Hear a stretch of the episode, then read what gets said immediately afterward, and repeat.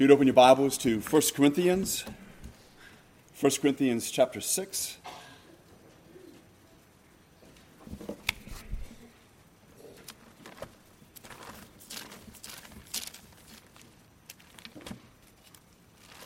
Let's bow for prayer.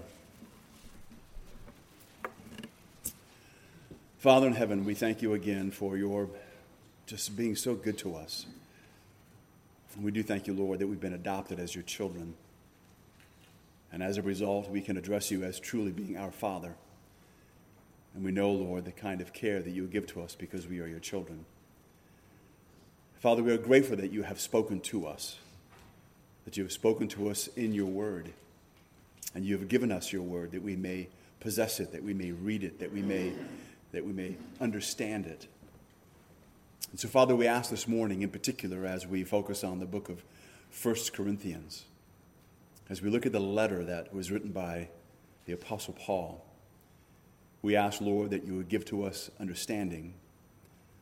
But, Father, along with that, we pray that you give to us a very strong desire to, to want our hearts and minds, for our whole person to be transformed continuously by your word through your Spirit. The Father, we may become like Christ in every way, that we may indeed think your thoughts after you. That, Father, we be filled with your wisdom, that we may live uprightly and speak uprightly to all that we meet. The Father, we may be a blessing to others, and that our lives themselves may be blessed. And so we thank you, Lord, for your word. We thank you, Father, for this time together. We thank you for your presence. We thank you, Father, for your spirit. And we do ask these things in Christ's name. Amen. Paul writes in verse 15 of chapter 6 Do you not know that your bodies are members of Christ? Shall I then take the members of Christ and make them members of a harlot? Certainly not. Or do you not know that he who is joined to a harlot is one body with her? For the two, he says, shall become one flesh. But he who is joined to the Lord is one spirit with him. Flee sexual immorality. Every sin that a man does is outside the body, but he who commits sexual immorality sins against his own body. Or do you not know that your body is the temple of the Holy Spirit who is in you, whom you have from God, and you are not your own? For you were bought at a price. Therefore, glorify God in your body and in your spirit, which are God's. Remember last week as we continued our trek through chapter 6, Paul was emphasizing to the believers here that our spiritual life cannot be separated from our material life, that the body is not spiritually irrelevant, that the way we use our bodies reflects the relationship that we have to Christ. And then, as he spoke about freedom, we saw that true freedom does not come from permission to do everything or to do whatever we want, but that true freedom is not being enslaved by anything. Then we spent, we spent a few moments talking about our eschatological hope, which is basically our future hope that we have in Christ. And so I read you a quote from John Piper, which said Christian hope is a confidence that something will come to pass because God has promised it will come to pass. And we live in light of the promises that God has given to us. So, as Paul continues dealing with really sexual immorality, which kind of just jumps out at you as you read through this chapter, he begins verse 15 by asking a question. It's a question that he is assuming they know the answer to. So he's bringing it up as a way to, to deal with the issue that he wants to deal with. And so he says, Do you not know that your bodies are members of Christ? And then we could add, so since they know this, he asks, Shall I then take the members of Christ and make them members of a harlot? And then he says, Certainly not. So, what he wants to emphasize to them is not only the fact that our, that our bodies are not spiritually irrelevant, he does want to bring around or bring about this, us to understand the strength and the, the degrading aspect of sin, and in particular, sexual sin. He really wants to drive this point home that this is no small matter, this is of major significance. So, when it comes to the sin, again, remember that sometimes you may hear people say this and it's kind of a common saying. People say, well, you know, sin is sin. And that's true and not true at the same time. So when we say that sin and sin, or maybe sometimes people say, well, all sin is the same because it's all against God, it is true, it is all against God, but there are some sins that are worse than others. First of all, just in the aspect that they have much more severe consequences. We know that. An individual can, you know, a little kid can take a, uh, one of the cookies his mom is, is making for school and lie about it and eat the cookie. And even though that's that's sin and wrong, that's still much different from the one who, let's say, steals a car from an individual who's, you know, driving down the road. Or maybe who's someone who takes someone else's life. And so we would look at those things, well, yeah, there's, there's severity there. So all sin is against God. But the Bible makes it clear, even Jesus said there are some who do those things that are deserving of many stripes, and those who do things deserving of few stripes. So there are differences. And of course, to live the Christian life is not about just trying to get rid of the real big things and hold on to the small things. As far as, well, I don't do the big sins anymore, I just do, I just do small sins. We should never take joy in that at all, because again, we're disobeying and we're disappointing our Father in heaven. But it is human nature for us to oftentimes diminish, I guess you would say, sins that we are much more accustomed to we diminish the strength of certain sins because either we are around them a great deal or because we are very aware of them. Maybe perhaps we've been involved with them, and so we just kind of downplay those things. And so we, we live in a culture that there's, there has truly been an explosion. It's not really new, it's just different. Because when Paul wrote this letter, I mean, you had uh, sexual sin was, was as prominent then as it is now you would have, it, it was not uncommon in the city of Corinth when, when it came to those who practiced prostitution, and most of those who practiced prostitution were uh, basically working for various temples of various types of pagan gods. But they would be on the street, not just at night, they'd be on the street in the daytime, and they would be accosting individuals. I mean, they, they would imagine if you, if you took your, your family down to River Street, and let's just say that the prostitutes suddenly became very bold, and not only are they out in the daytime, uh, but they are coming right up to your family and offering their services right there in front of your children and talking in that manner. We would be appalled at that. We would, we would immediately warn a, a lot of our friends, say, man, you can't, you can't go downtown anymore. You would not believe what just happened. You know, I'm with my kids, and this lady comes to my husband, and it was just nuts. And so the word would get around quick. That's what they were dealing with. That was, that was just part of life. Everyone knew that that's, that took place. So I don't know if, if, um, if the sin today is, is worse as far as the sexual immorality and the temptation. I don't know if it's worse. It's just a different kind, different, it's by degree. We tend to think it's worse because we look at how our culture is. I, I, the word progressing is a bad word to use in this sense, but as we've seen our culture change to where how we used to approach sexual sins and, and how there seemed to be kind of a, a, limit to it. There seemed to be certain clear boundaries that weren't crossed, and we've seen those boundaries erased. And so we're back now to a time uh, that is very similar to what was going on back in Corinth, except the technology uh, that we had was very different. And so basically makes it much more accessible to all kinds of people to where it wasn't accessible before. Most of us are aware, we have seen articles, uh, we have seen TV shows and documentaries. We have heard horror stories from individuals who have given their children phones and found out that their children have been exposed to pornography uh, at a very early age, a great deal of it. Sometimes eh, we know we find parents that still are not quite aware of that as they should be, and, and they may say things like, Well, but I, I, I trust my children. Well, that's, I'm not asking you to trust them, it's the world. Remember that, that the door to their heart and minds got a handle on both sides. And they may not be trying to open the door, but there's someone else trying to open the door. The aggressive kind of advertising that we are accustomed to when it comes to various kinds of products, those that philosophy is used by those that are peddling sexual immorality, primarily in the area of pornography, but that's, that's out there. There are individuals who are trying to find ways through emails and texts and random calls, trying to find ways to lure people in. And, and they're successful at doing that. We sometimes forget this, but when it comes to this problem, it's not a small issue. Number one, it's not going to go away at all because there's way too much money involved. There's one statistic that I heard that there's, there's, you know, you can always play games with statistics and sometimes make them say whatever you want them to say. But there are certain ones that they're just They are what they are, and no matter what you do, you, you can't change them. The truth is there. And one of the most mind boggling truths uh, uh, or stats that I've ever seen is that when it comes to the porn business in America, there was more money made in the porn industry than the NFL and the NBA and Major League Baseball combined. It's, it's hard to even imagine what that kind of money. Because we hear now of Major League, um, uh, or I guess of professional athletes being paid sometimes $10 million a year, $20 million a year. There are some now $40 million a year. It's hard to imagine that kind of money. And that's not one individual, that's several.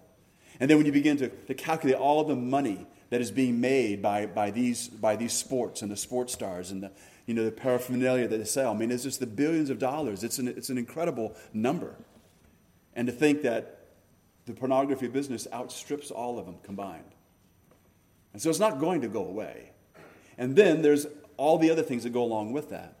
There's a book I read several years ago. I think, I think the book was written about around 10 years ago. I'm not positive about that, but it was close to that. And there's, a, uh, there's been there's several crises that different sections or segments of our society has that we're not always aware of. And one of those is it was a book that was written by an individual who was a counselor on a college campus. And what, they were, what the individual was talking about was the number of individuals that are contemplating suicide and the number of individuals that are contemplating or that are dealing with severe, what they call severe depression, uh, and things related to that, all because of the attitude about what we would call immoral sexual relationships. That there's so much of that going on and so much pressure on individuals that they're, that and it's primarily um, women, but not only them, but primarily women who come to the college campus and they get involved in with different individuals and within a matter of, of weeks of arriving they are broken they are messed up psychologically keep in mind that when that most of the time i think we can say this when we talk about an individual being messed up psychologically what we are saying is they're messed up spiritually it's the same thing we, we, it is very important for us to stop allowing the world to tell us how to view humanity we need to believe what the Bible says. Because if we accept what the world says and say that they're, ha- they're affected and broken psychologically, then that's how we're going to approach that. It's going to be psychologically, which normally means without God. And the goal cannot be just to help them to overcome the pain and be okay with life. They are broken people, and they need to be healed, and they need Christ. We know we're all broken people, and we all need Christ, but we would say, in one sense, it's much more profound in, in the lives of these individuals who've been abused in this way. There are many individuals who are looking to try to find a sense of belonging, trying to find a sense of importance, maybe trying to find a sense of being loved, and so they go into the, the large arena of sexual immorality looking for that. And they're going to be taken advantage of by many other individuals who understand that's exactly what people are looking for, and they're going to offer a false form of that because they want what they want. And so this, this problem is pervasive in so many ways. And even though you have, on one hand, those who are declaring that we don't talk about it enough, there are others who think we talk about it too much. And it's such a huge problem. It's one that needs to be kind of on the forefront, on a, really on a regular basis in our lives because it's out there. Not only because it's out there, because it continues to seek to find ways to penetrate into the lives of family and the church. And what we need to remember is that as long as the church has people, it's already infiltrated the church. And the way we fight that is through our relationship with Christ and understanding the gospel and understanding what Christ has done for us through the cross. We have to stop this idea that somehow that when an individual comes to Christ, it, it fixes the it fixes the fact that they're now going to go to heaven. The gospel does so much more than that. That is a main part of it. That is a great part of it, absolutely. But what Paul has been getting at is that when you and I become a believer, when we believe in the gospel, we become one with Christ. That means and also changes everything. And that's why he begins with that question that he begins with in chapter 15, meaning in verse 15 of chapter 6. Again, what he wants him to understand is that the union of two people involves much more than physical contact. It is a union of personalities which alters both of them That's why in verse 16 he quotes from the Old Testament, or do you not know that he who is joined to a harlot is one body with her because the two because for the two he says shall become one flesh. Paul here is quoting Genesis chapter 2 verse 24. When he does so he's not affirming that a man and a prostitute are married, but to indicate the gravity of the sin. Likewise, our union with Jesus Christ should affect both us and our Savior. One cannot act without affecting the other. So, here, being with a prostitute, or I guess you would say if you broaden it out and talk about sexual immorality in general, again, they're not inconsequential matters. That's why he adds, but he who is joined to the Lord is one spirit with him. He wants them to get this idea that what you do in the body or what you do with your body, you are including Christ. That's what he's doing there. That's what he's saying. Whatever you are doing with your body, you are including Christ. It affects Christ. Just like a married man or a married woman, whatever they do, even if their spouse is not present, what they do affects their spouse because they are one. They are one in every way, not just physically. And so he wants to drive that point home to them that they don't belong to themselves. This is not just about you doing whatever you want to do because you want to do it. You need to think about your life and think about your relationship that you have with Jesus Christ. Verse 18, he says, Flee sexual immorality, which is just the, the real simple and best defense that we have against sexual immorality, is just right there, just flee. There's always a way to flee, and you do it. But he says here, every sin that a man does is outside the body, but he who commits sexual immorality sins against his own body. I've always thought that was such an interesting way to word, or the wording here was always so interesting in dealing with sexual immorality you can tell that Paul is trying to emphasize something, but what is it he's trying to emphasize? Why does he say it that way? Why does he say every sin that a man sins is outside the body? And then contrast that with, but when it comes to sexual morality, you're sinning against his own body. It's like, it's like he's assuming this is really bad or that this is worse. But when we read that, how do we understand it? In what way is this worse? Well, again, when a man and woman join their bodies, the entire personality is involved. There is a much deeper experience, a oneness that brings with it deep and lasting consequences. Paul here is warning that sexual sin is the most serious sin a person can commit against his body. Why? Because it involves the whole person. That's number one, what he means by that. When he says that he sins against his own body, Paul is not only thinking of just the physical body, he's thinking of the whole person. So that's what we have to remember that when it comes to sexual immorality, the person sins against his own self in, in the broadest sense possible. We know that being male and female involves the total person, therefore, the sexual experience affects the total personality. When he says every sin that a man does is outside the body, some think here that what Paul is simply doing is quoting what appears to be another Corinthian slogan. We talked about a couple of those last week. And that this, that this uh, slogan here, every sin that a man does is outside the body, is based on their dualistic understanding of the man, meaning that the body and whatever you do with it is irrelevant. That's what, that's what he's meaning by it's outside the body. And so what Paul is doing, he's saying, but, basically, but that's not true, this is true.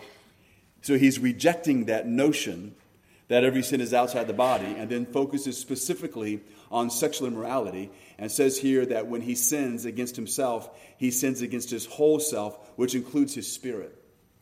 When it comes to dealing with individuals who are broken, because, uh, broken either when coming to Christ or maybe broken because of sexual immorality or they've been involved in sexual immorality, normally what happens is if you, if you get to know the individual trying to help them, there are, there's residual problems emotionally. There are residual problems spiritually. We can even throw in the word psychologically if you want, but there's an ongoing set of difficulties.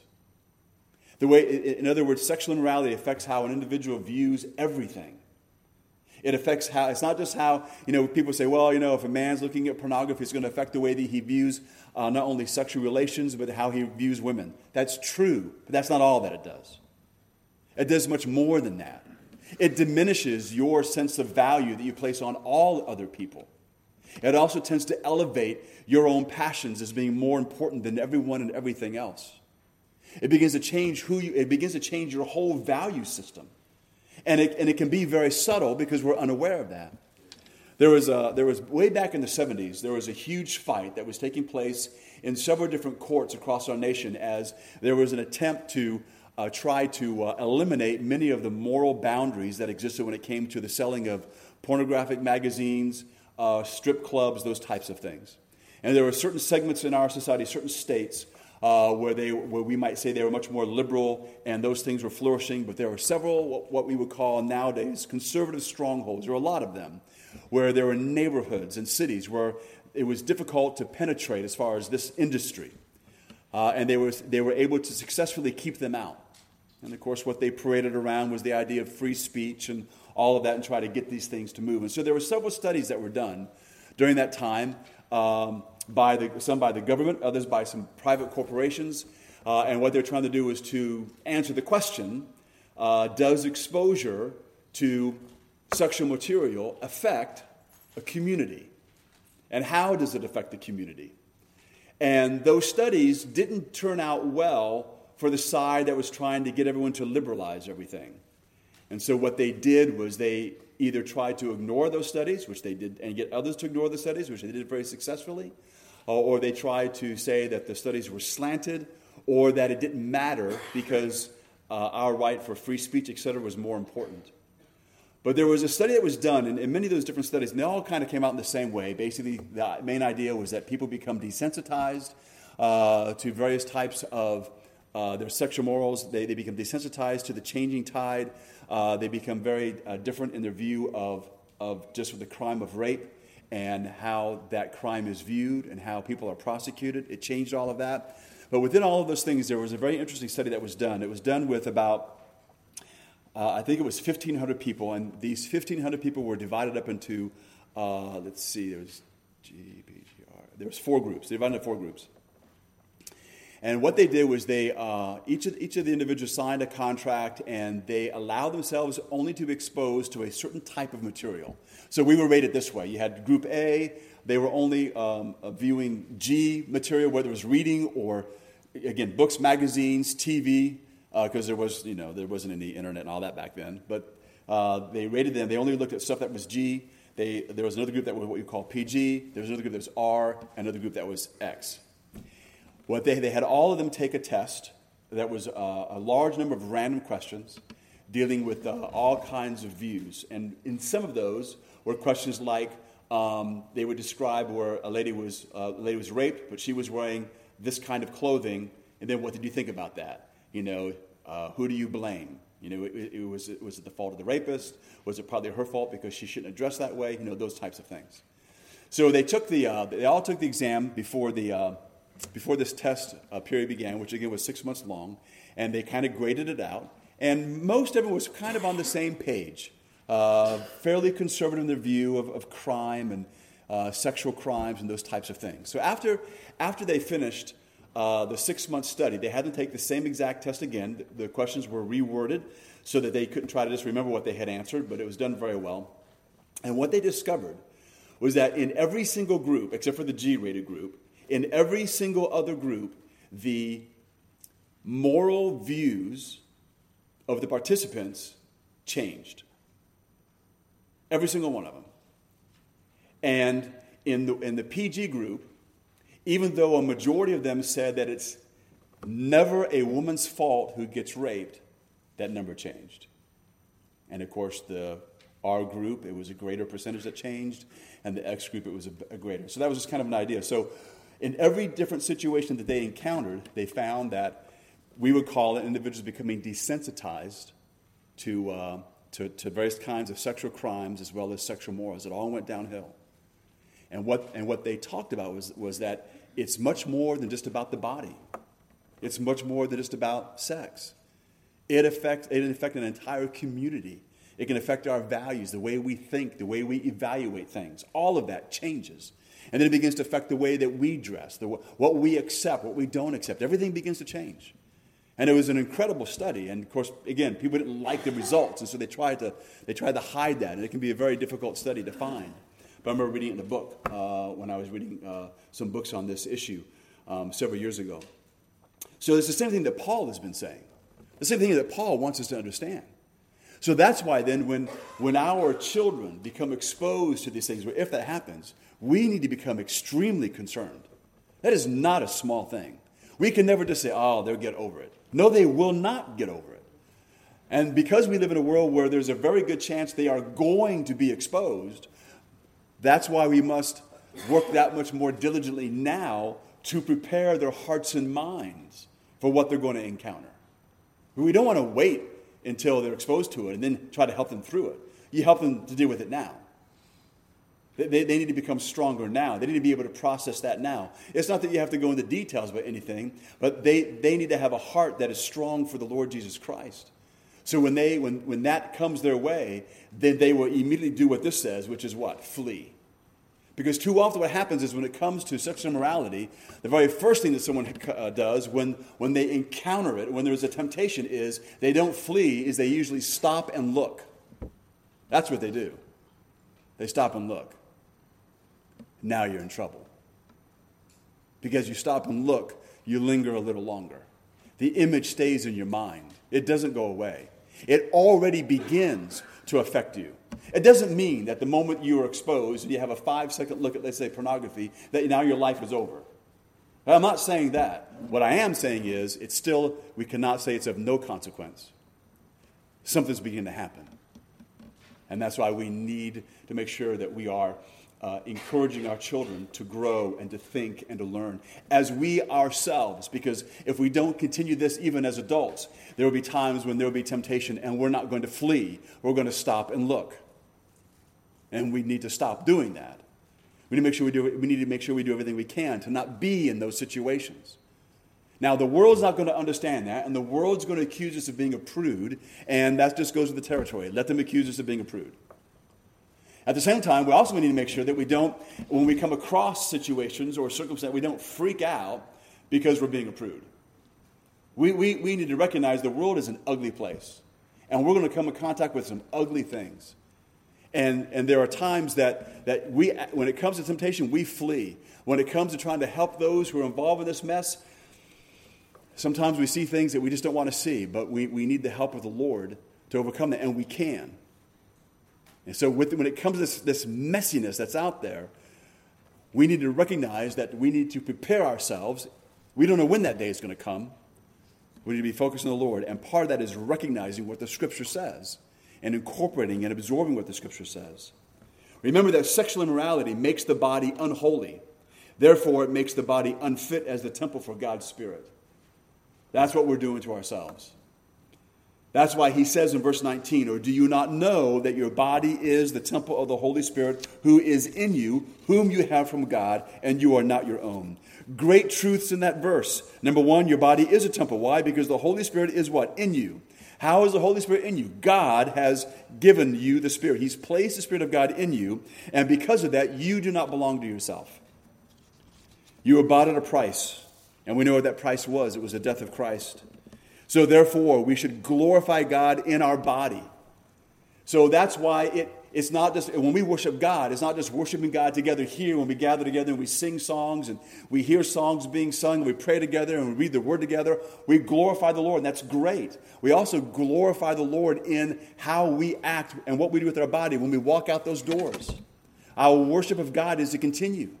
Because if it doesn't continue with our bodies out there, then it becomes useless and a waste and a fraud in here. There's a claim that many people like to, like to use to one degree or they say it in different ways that no one has any rights over me. You know, you're not my boss. Well, God is our boss, and He wants what is best for us. Remember, the world loves autonomy, they love it. That is their God, that is their idol. We believe in freedom, but we don't believe in absolute autonomy.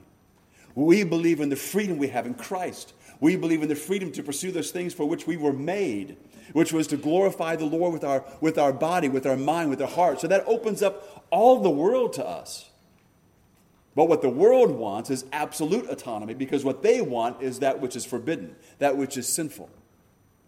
The world continues to package what they want as being true freedom and being where the joy is, and that we are somehow cosmic killjoys, when that's not the truth. We experience probably much more joy than they do. We have, we possess joy they don't possess. And we recognize that sin may be kind of fun for a season, but it's pretty short and it has long lasting, devastating consequences. Meanwhile, we experience oftentimes lasting joy that the world is jealous for. And we are sometimes embarrassed to reveal to them the joy we have because they might make fun of us. They're desperate for what we have. They may not like what they see or see how it's packaged, and they're going to try to come with all kinds of excuses why what we say we have or what looks like we have that we don't really have it, but they're still watching because they're, they, they're desperate on the inside.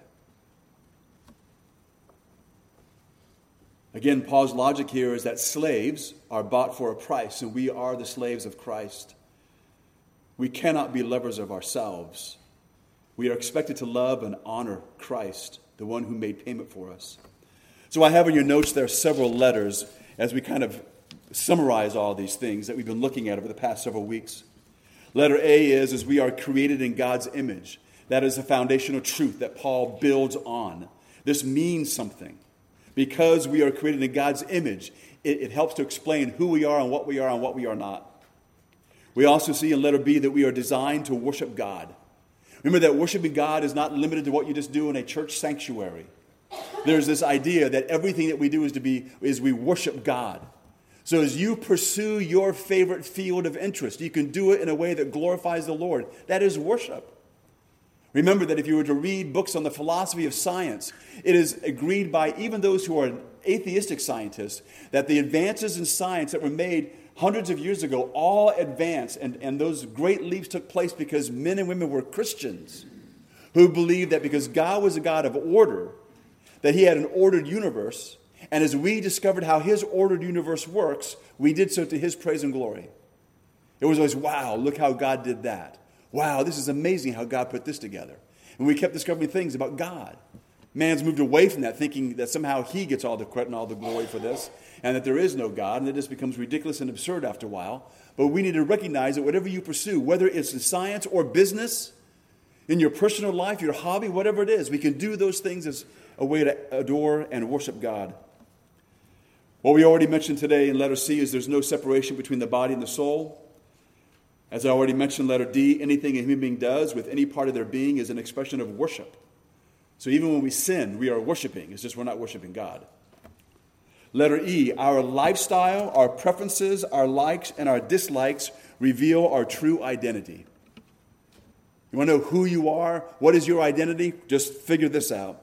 What are your preferences? What are your likes? What are your dislikes? And that'll tell you. Letter F, it doesn't matter what the consensus of our culture is, our ethics flow from the character and the teachings of Christ. So, our moral ethics, our sexual ethics that we've been talking about, it flows from the character of Christ, not from our culture. It doesn't matter what our culture says. We're not trying to get back to the 1950s. I'm not even sure the 1950s were all that great anyway. I mean, we seem to look at, at the past with rose colored glasses. We need to remember that man has been depraved through the entire history of his race. So it, it, there's, there's no rose colored glasses of any culture except for those that are committed to Christ. And so we need to make sure that we get our, our character from Christ, our ethics from Him. Letter G is we should be unwilling to separate Christian thinking and Christian lifestyle. They are, they are, they are to be attached at the hip. As I've mentioned to you several times before, I've heard sometimes individuals say this, some Christian men who are in business and maybe they've taken advantage of another individual in, in business and to say, well, you know, business is business. And I'm like, that's, that's blasphemy, I think. This is wrong. You need to do what's right, period, because you belong to Christ. So if you can take advantage of this individual, and make an extra thousand bucks, you don't do that. You do the right thing. I don't care if he doesn't know what's going on. It just doesn't matter. We need to do what's right. And letter H Christ, not our culture, should guide us on how we live. We evaluate culture from the scripture. We do not evaluate the word of God by culture. And we can easily slip into the latter. That's part of the reason why we gather together as believers. By thinking together. Not that we're not looking to be clones, But by gathering together and thinking together, as we all think independently, it helps to kind of put guardrails so that you know when, when one group begins to recognize bob you know you're start you're interpreting that according to what the culture says i need that you need that our spirituality in a sense you could say is almost inseparable from our sexuality or from our sexual practice and behavior since it happens within the temple of the holy spirit which is our bodies so let me end this with an illustration most of us would be appalled if someone came to the sanctuary and they spray painted all kinds of things uh, on the walls and on the pulpit and on the furniture. We would say, uh, that's, that's, that's wrong. So let's say we came in and someone was, we, we caught them red handed doing it, and they say to you, Well, this is really none of your business. This is my church. I can do what I want. We might say, Well, but it's my church too. Or even if it isn't your church, we would still say, no, but it does matter. We can't imagine an individual doing that. But that's what we do sometimes when we sin with our body. It's like being the individual who comes to church and is spray painting, you know, all kinds of stuff on the walls and saying, well, you, it doesn't matter what, what you say or think. This is my church. And we would say it does matter. And Christ is saying it matters. Paul is saying it matters what you do with your body. This building belongs to God. We've set it apart for worship. It is shared by others. Your body belongs to God. It's been set apart by God, and it has been separated by God for others. For your wife, for your husband, for your family, for Christ. Our bodies have been set aside by God to worship God. Our bodies, again, may be shared by our spouse who has a vested interest in our health and purity. And so we need to once again rethink the way we view life. We need to rethink the way that we view sexual morality. When we get alone by ourselves and we're allowing our, our minds to drift or go in places they should not go, or we, or we begin to do or think about things that we know we should not be doing, when we begin to linger too long at looking at the wrong thing or, or entertaining the wrong thought, the bottom line is, is that you are bringing Christ and helping him to participate in what you are doing. Some of us would, would, would break down in tears if we ever imagined for a moment that we were making Christ a party to our sin. But we're all guilty of that. We've all done it. And the great and the best news is with something as horrific as that, Romans tells us there is now, therefore, no condemnation for those who are in Christ. How can he say that?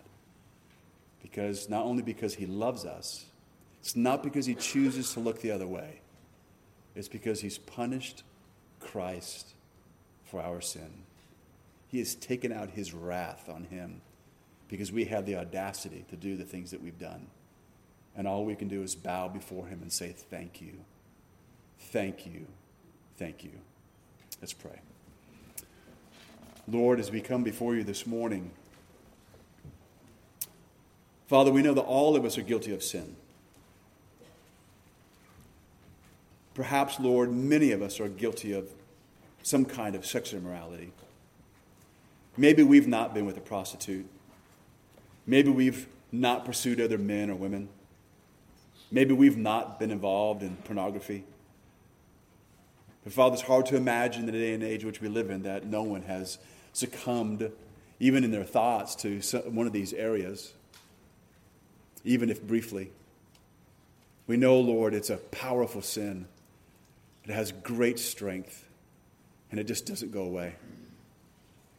And Father, first of all, we thank you as believers for forgiving us of our wretchedness. And we ask, Lord, that you would encourage us and strengthen us, Father, to hate our sin. Not just sin in general, but to hate our sin.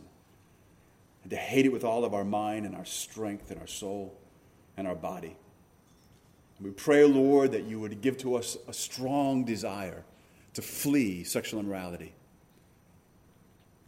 That we may honor you with our bodies as well as our minds and our spirit.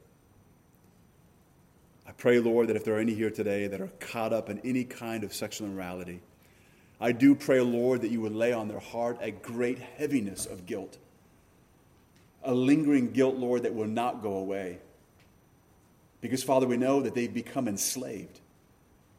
And the freedom that they so desperately need can only come through Christ. And we pray, Lord, that the guilt would press them to the point that where, Lord, they, are, they feel themselves forced to come to you and to come clean. Father, we ask, as we know that you will, because you said you will never turn away a broken and contrite heart, that not only you would forgive them, but that you would restore them. And if perhaps, Lord, we can be of help in that area, help us, Father, with your wisdom and with your grace to help them in that way. We pray also, Lord, that you would keep us from temptation. Keep us, Father, from this temptation. Help us, Father, to protect our children from this temptation, but also help us to prepare them for this temptation. Because, Father, we all can see the telltale uh, um, designs of our culture that it's going to continue, and perhaps it's going to get much worse. And we must prepare for battle. And so, Father, we thank you again for your undying love, for your unbelievable patience with us, and again for the fact that you love us so much that you are willing to forgive us of our unrighteousness for the sake of Christ. We do thank you and ask these things in his name. Amen.